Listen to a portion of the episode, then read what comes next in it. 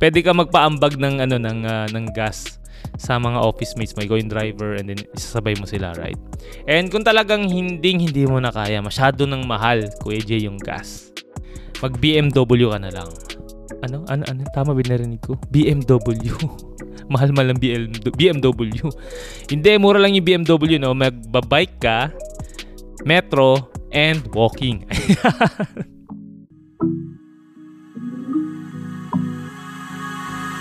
Hey, hey, hey! This is Jay, and welcome to the latest episode of Pera and Purpose Podcast, a show about money and meaning. My aim is for you to use money as a tool to live a meaningful life. Yes, and gratitude shoutout muna before we begin the episode as usual. And this time it goes to Miss Zina Zalamea Turner yan, o si Ate Z, for connecting me to a founder and CEO of a personal finance company here in Dubai na matagal ko nang pina-follow. Oo, ayan, grabe. And nakita kami kahapon sa isang event wherein siya yung host and ako naman yung speaker. Oo, and minention ko sa kanya na itong uh, ah, CEO na to is matagal ko nang pina-follow sa social media, yung kanyang mga articles binabasa ko rin online kasi ang ganda ng mga insights niya. And then sabi niya sa akin, kilala ko yan personally. So, minessage niya that very night and uh, binigay niya yung number sa akin so I messaged that CEO kanina and looks like we're gonna have a big project in the next coming months. Hopefully, mag-materialize siya. Pero I'll be meeting her this week. So, Grabe Ate Z, thank you so much. And ito, ito ata yung ano eh, yung uh, law of attraction ika nga. Kasi matagal ko nang iniisip kung ano kaya yung uh, ano kaya yung feeling na makausap ko tong CEO na to. Oo. And by the way guys, if you don't know Ate Z, siya ay isang Filipino news presenter, reporter, and a pers- producer for Dubai Eye. Ayan. It's a well-known radio station in the UAE.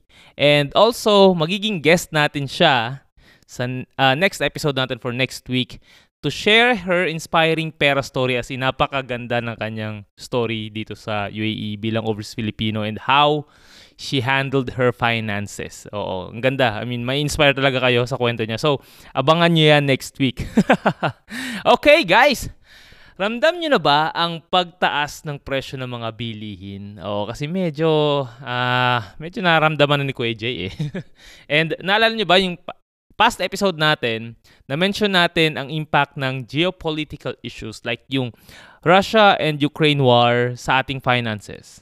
And ngayon, unti-unti nat nating nararamdaman ang epekto ng inflation dahil sa pagtaas ng presyo ng langis and sa kakulangan ng supply ng wheat or sa Tagalog, trigo. Oh, ayan.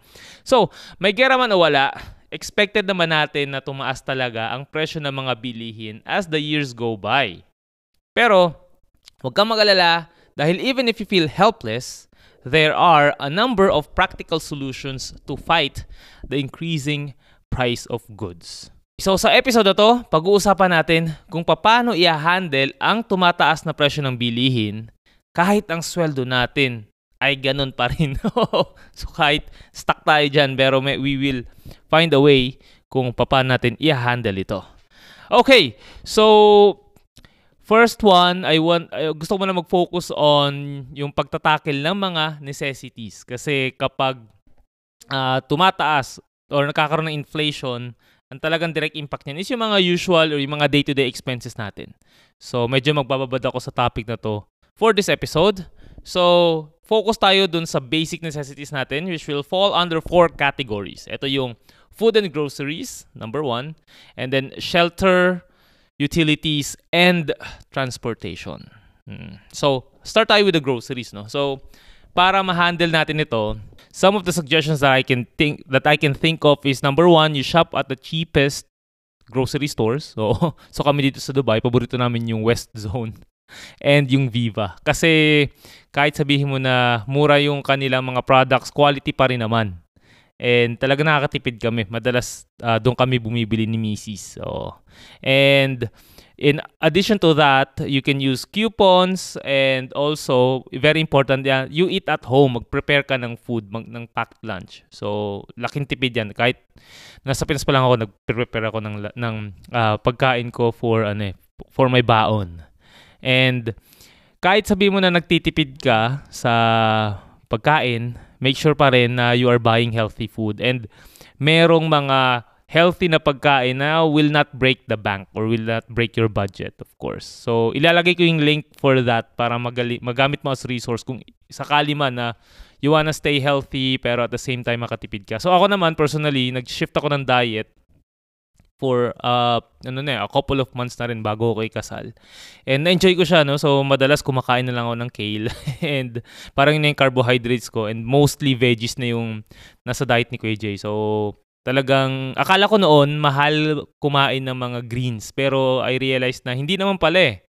So mas mas medyo leaner ang uh, physique ko ngayon and at the same time mas nakakatipid ako sa pagkain kasi hindi ako madalas kumakain eh. Parang mas matagal akong feel na busog dahil nga nag-shift ako ng diet. So ewan ko, nag-work siya sa akin eh.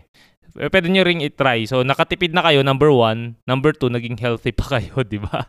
And in addition to that, of course, part of being healthy and tipid na rin is mag drink ka ng water most of the time kasi yung mga sugary drinks na mas mahal and hindi rin maganda sa katawan natin. So it it's it hits two bird in two birds in one stone, 'di ba? Healthy and nakakatipid. So that's those are some of the things that I can think of on how you can save on food and groceries.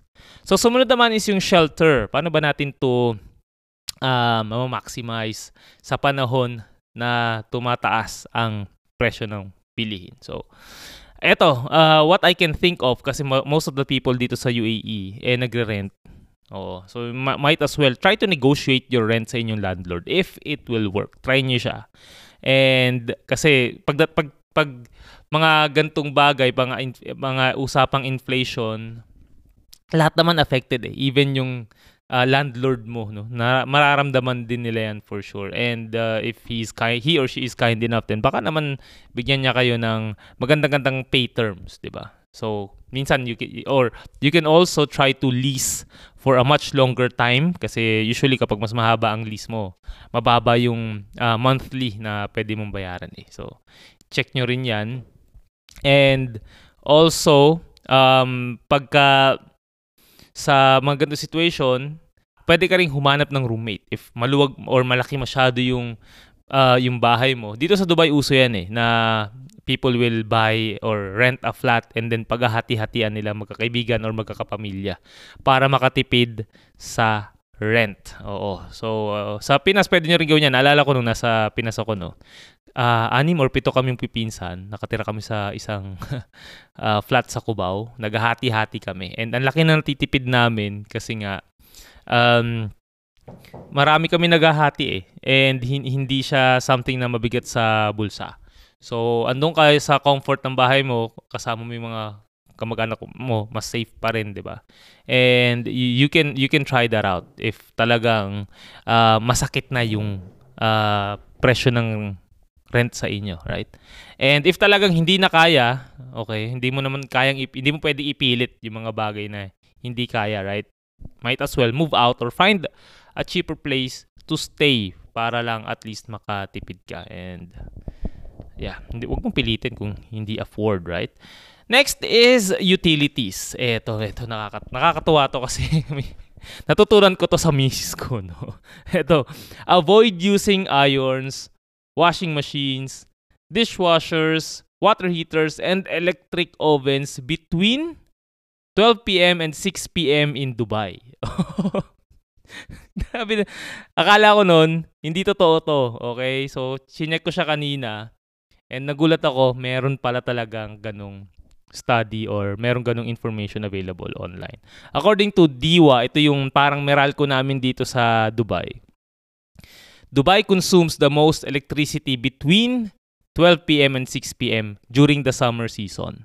And ako naman, nag-research naman ako sa Pinas, no? Ano ba yung peak hours natin dyan? So, sabi sa Meralco, meron ako nakita sa website nila, pero para to ata sa corporate partners nila, I'm not sure if same to sa mga residential na ano ah, na users. Pero ang peak hours daw sa atin sa according to Meralco is 8 a.m. to 9 p.m. from Monday to Saturday and 6 p.m. to 8 p.m. pag Sunday. Huwag kang magkukonsume ng kuryente na during the peak hours. Kaya pala, kaya pala sabi ni Mrs. wag daw ako maglalaba after 12 noon. So naniniwala naman ako sa kanya. And chinek ko naman yung details, tama siya. So, you know, rule number one in marriage is the wife is always right. okay, nakikinig siya ngayon. okay, sumunod. Transportation. Oo. So, ito ang isa nararamdaman ko ng um, epekto ng gera ng uh, Ukraine and Russia. Though indirectly, hindi naman kami affected dahil wala malayo naman dito yung gera pero yan nga yung uh, isa sa impact niya no, yung rising na pag-price na pag-increase ng price ng uh, ng langis. So, ang pwede mong gawin is you can join itong mga gas rewards and cashback programs na pwede mo makita sa mga gasoline stations. Nag-check ako, meron meron nga naman talaga. Wag ka mag wag sa credit card ha. I mean, I would not recommend na kukuha ka ng credit card para lang sa mga cashback programs, okay? Walang wala ko nakausap na naging milyonaryo dahil sa cashback programs. If gusto mo makatipid sa gas, hanapin mo yung um, gasoline station na madalas mong pinagpapagasan and tang- tanong mo kung meron ba silang cashback programs pag madalas ka nagpapagas. Kasi either way, makakatipid ka pa rin naman since lagi mo namang kailangan, right? And ito pa na- na-discover ko recently, no? You can use Waze to track the cheapest gas prices dun sa location mo. Oo, meron dun. Ang galing. Pwede niyang isort yung pinakamababang um, presyo ng gas. And kung talagang ano uh, marami kang ginagawa sa araw-araw na na involved ang pagta-travel or pagda-drive, mas maganda na i-plan mo yung trip mo every day para isang daanan na lang hindi ka pabalik-balik no and mas makakatipid ka sa mileage. Tipid ka na sa gas, hindi mo pa nalaspag yung sasakyan mo which is a win-win situation for you para hindi masyadong maano sa maintenance, magastos. And kung talagang um, di mo kaya, oo, or namamahalan ka sa transportation, pwede ka naman ding mag-carpool kung kung meron ka ring mga kahati for that. 'di ba? Or may makikisabay ka na lang sa office mate mo na may sasakyan, ba ambag ka na lang sa gas, pwede naman 'yon. Or pwede ka magpaambag ng ano ng uh, ng gas sa mga office mates mo, ikaw yung driver and then isasabay mo sila, right? And kung talagang hindi hindi mo na kaya, masyado nang mahal, Kuya J, yung gas. Mag BMW ka na lang. Ano? Ano? Ano? Tama ba narinig ko? BMW. Mahal-mahal ang BMW. Hindi, mura lang yung BMW, no? Magbabike ka, metro, and walking. Lastly, ang isa mo pang pwedeng maging option para makatipid sa transportation cost is i-recommend mo or i-suggest mo sa iyong employer na gawing mas maikli yung work week ninyo. So, para tipid sa transportation cost. And I, I think sa, sa Philippines, since 11 weeks nang dire-diretso yung pagtaas ng presyo ng fuel, merong nag-suggest na baguhin ang work week. Nabasa ko online na the Philippines Socio-Economic Planning Secretary Carl Kenrichua proposed a four-day work week scheme on Tuesday, March 15 in a meeting with the chief executive.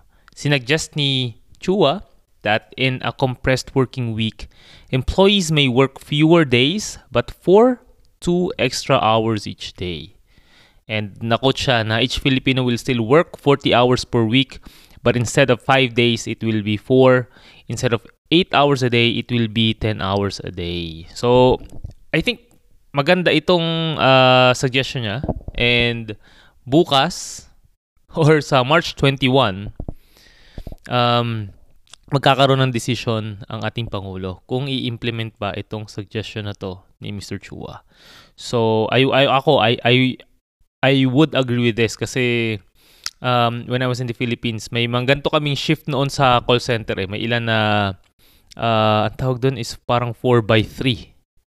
So, 4 days kang papasok and 3 days yung off mo.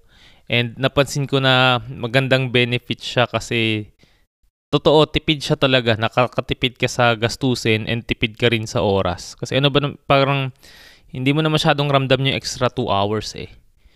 So, maganda to. Maganda tong um, suggestion na to for me personally. And marami na rin mga ba- countries na gumagawa ng shorter work week and malaki ang benefit niya based on studies ha, sa Iceland may ganun. Malaki ang benefit niya sa well-being ng mga employees. So, pero kailangan to pag-aralan pa mabuti and gusto ko rin sanang itackle tong episode, itong topic na to in the future. And malaki rin ng um, naiibawas nito sa expenses ng isang business owner kasi nga mas konti lang yung tao sa office nila. Nakakatipid din sila sa kuryente and sa mga maintenance costs sa mga companies na lesser ang kanilang work ang kanilang work week. Are you confused about your finances? I know you want to change for the better pero di mo alam kung saan ka magsisimula, anong dapat mong gawin, and sinong dapat mong lapitan. Yan din ang naging problema ko nung nag-decide akong ayusin ang finances ko. At dahil hindi ko alam ang mga sagot sa tanong na yan, I got scammed, I bought unnecessary expensive financial products, and lost money for not knowing how to invest properly. So, if you are an overseas Filipino or someone who wants to improve your financial situation, I want you to visit my website, that's jadriantolentino.com, to get free resources on how you can start your journey towards financial independence. Again, that's jadriantolentino.com. So, paano? Kita-kits! So, yon. Now, nasa, na-sort out na natin itong mga expenses. And kung sa tingin mo, na-budget mo naman na siya, pero talagang, grabe no, masyadong nagmahal yung uh, expenses mo dahil sa biglaang pag-shoot up ng inflation, then definitely you can use your emergency fund para lang makover yung additional expenses. Kaya ka may emergency fund eh, para sa ganitong mga seasons. Alright? Now, next one is paano naman yung mga utang mo kapag may ganitong inflation. Ako, I, I would still want you to focus na matapos mo to at the soonest possible time. So, continue paying kung meron ka pa ring loans. Okay? Hindi ka naman nalaw- nawala ng work eh. Tandaan mo yun, hindi ka naman nawalan ng work. Unlike nung pandemic. So, kailangan mo lang mag-adjust, maghigpit ng sinturon. Pero, focus on getting out of debt the soonest possible time. Kasi, uh, sayang yung uh, kinikit, yung nawawalang pera sa'yo through the interest that you're paying. So, you can also negotiate with the lender. Baka naman pwede mong kausapin. O baka may payment term kayo na pwedeng, pwede kong ma-apply. Medyo nahihirapan lang talaga ako. Just be honest and open to them. And sabihin mo kung ano yung situation right now.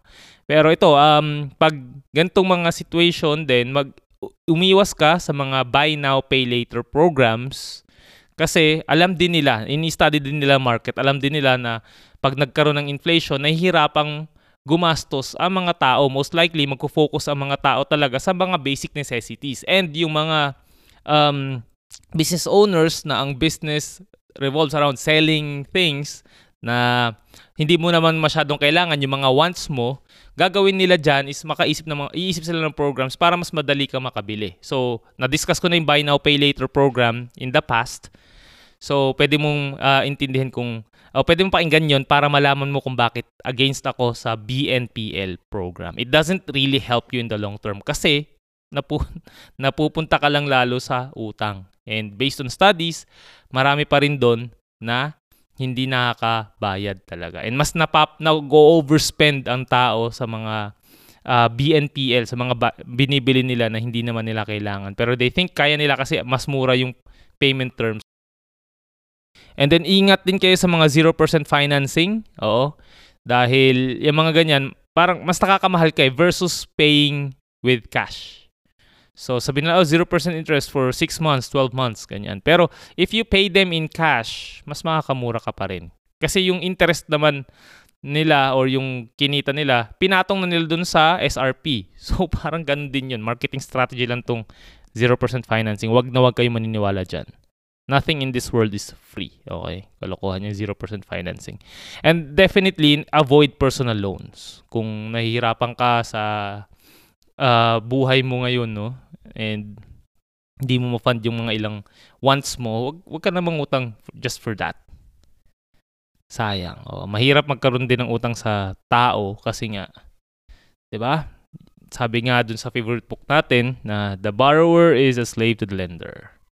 And ay ayaw mong mag uh, maging indebted kahit piso 'yan, 'di ba? Iba yung feeling na may pinagkakautangan ka. Para kang alila sa kanila. It, it, may ano yan, may psychology behind that. And of course, after yung, yung debts, definitely, yung mga insurance and investments mo, dapat ituloy mo rin siya. Okay? Dahil, um, ano naman, ang uh, long-term investing can beat inflation versus saving your money in the bank. Dahil, ngayon, pwedeng struggle siya, which is tama, part talaga ng investment journey mo ang inflation. May mga season na ganyan or times na ganyan. Pero hindi mo dapat i-stop ang pag invest dahil medyo ano tumaas lang. Kailangan mo lang i-adjust talaga is yung um, expenses mo na pwedeng hindi naman necessary for you to survive. You just focus on the long term and keep your investment na tuloy-tuloy lang. Tapos kung plan mo namang magpagawa ng bahay or uh, ano ba, or mag-renovate, pero I don't think it's an investment naman if hindi necessary, di ba?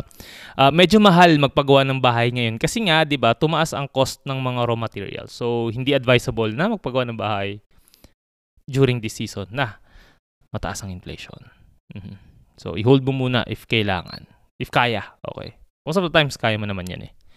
Okay, so those are the important things that you have to identify or you have to focus on kapag nagkaroon ng biglang pagtaas ng price, pagtaas ng uh, presyo ng bilihin. And the bottom line of this episode is very simple lang no. You cannot control how much prices rise from month to month, pero you can manage your money to deal with inflation. And high inflation is expected in our wealth building journey. Kaya nga, yung emergency funds can save you during this season, during this time. Kaya I suggest na continue paying for your insurance and investments para you can make short-term sacrifices for long-term benefits. Dun, dun ka lagi magko-focus. Ano ba yung impact nito? Ano ba yung magiging benefit ko over the long term, 'di ba? So, it's a hard decision, pero definitely it will lead to an easier life towards the end. Okay? And also, budgeting, cutting back on expenses, and negotiating your debts can help Oo, sa mga gantong panahon. Pero I want you to be on the offensive side of your finances. Kasi pag masyado kang nag... I mean, alam na, oo, mahalaga yon Nag-cut down ka on expenses dahil uh, limited yung income mo. And that's good. Pero you're just playing on defense eh. Parang nalilimit ka lang nung income mo. So, ang suggestion ko is you increase your effort. Oo, you increase your effort, decrease complaining kasi wala tayo, hindi na natin control yung inflation eh. Hindi natin control kung ano mangyayari kung magkakagera uli or matagal pa tong gera na to or kung ano mangyayari sa bansa natin. Pero we can control the effort that we put out. Okay? So, ang gusto ko lang sabihin dito is you have to increase yung mga income sources mo. Dagdagan mo. Hindi na pwede na isa lang ang source of income mo.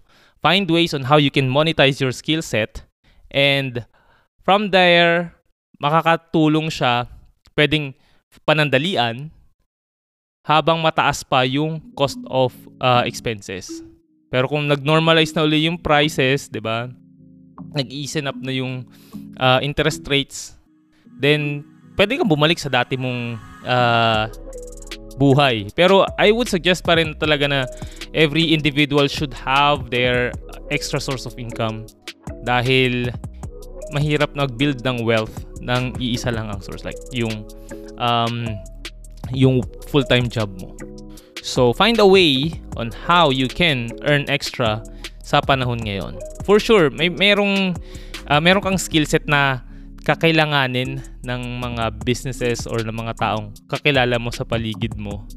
And who knows, baka yung side gig na yan can definitely pay for the the things na hindi mo mabayaran or hindi mo ma-afford habang mataas yung inflation ngayon sa uh, sa market, 'di ba? So, yun lang, yun ang uh, yun ang episode natin for today. Very short lang kasi nga uh, these are the things that are usually happening. I'm trying to uh, create content na relevant sa present situation para mas uh, pakinggan nyo rin siya and mas ma- ma-share nyo rin dahil um, it's something na inaaral ko pa rin sa uh, pagpo-podcast. Okay? So, I just wanna know then as well, no? Um, paano mo hinahandle ang increasing price of goods or itong inflation ngayon? And if you have yung best practices mo, I hope you can share it. And pag sinare nyo sa akin, of course, isi-shoutout ko kayo sa ating next episode para malaman din ng mga other Filipinos kung paano sila matututo sa ibang Pilipinos na magaling mag-handle ng finances. Ako rin, natututo din ako sa audience ko no, and sa mga nakikinig ng podcast na to. So, maraming salamat uli. So, guys, that wraps our episode for today. But before I let you go, I hope you can listen to the other episodes of Pera and Purpose Podcast on Spotify, Apple Podcast, and other podcast streaming platforms. Also, if you prefer watching the video of this episode, wala walang video itong episode na to kasi I'm recording um, sa GarageBand. Okay, so wala audio lang to. So unfortunately, uh, walang video episode to. But definitely um meron pa rin yung mga ilang uh, episodes ng Kuya Jay. You can watch it sa YouTube, yung Hey Kuya Jay. And also, if you want to schedule a financial coaching session with me, you can visit my Facebook page na Purpose Driven Finance. And you can message me on LinkedIn as well, J. Adrian Tolentino. And you can check my website na jadriantolentino.com. And another reminder lang, I'm building an online course that will help people na makapag-manage ng kanilang finances on their own. So, lahat ng natutunan ko all throughout these years, ilalagay ko siya doon so that it will be a self-paced video na pwede mong panoorin anytime, anywhere you want at the comfort of your own home. And um, if there's anything na gusto nyong ilagay ko doon, ano yung pinaka challenging part ng finances ninyo right now, message nyo lang sa akin and ilalagay ko siya dun sa course kasi I want this to serve you guys. Kayo, kayo yung pinaka ano ko nito, kayo yung pinaka um, gusto kong pagsilbihan through this uh, through these courses. Kasi hindi ko na rin kayang i-trade yung time ko for uh, for coaching most of the time. Kasi medyo naging busy na ako recently. Pero gusto ko pa rin ituloy yung pag-i-impart ng uh, ng knowledge and ng mga experiences ko throughout this course. And uh, magkakaroon ako ng mga free webinars in the next coming weeks So if interested kayo, you can sign up. I-message nyo muna ako. Hindi ko pa rin naayos yung, yung link for, for that. Pero sana um, mag- mag-participate kayo so that you can also benefit dito sa mga live na uh, gagawin kong webinars in the next coming weekend. So, so yun lang. And once again, ito ulit ko Jay. Telling you to prosper with a purpose. See you sa ating next episode. Bye-bye!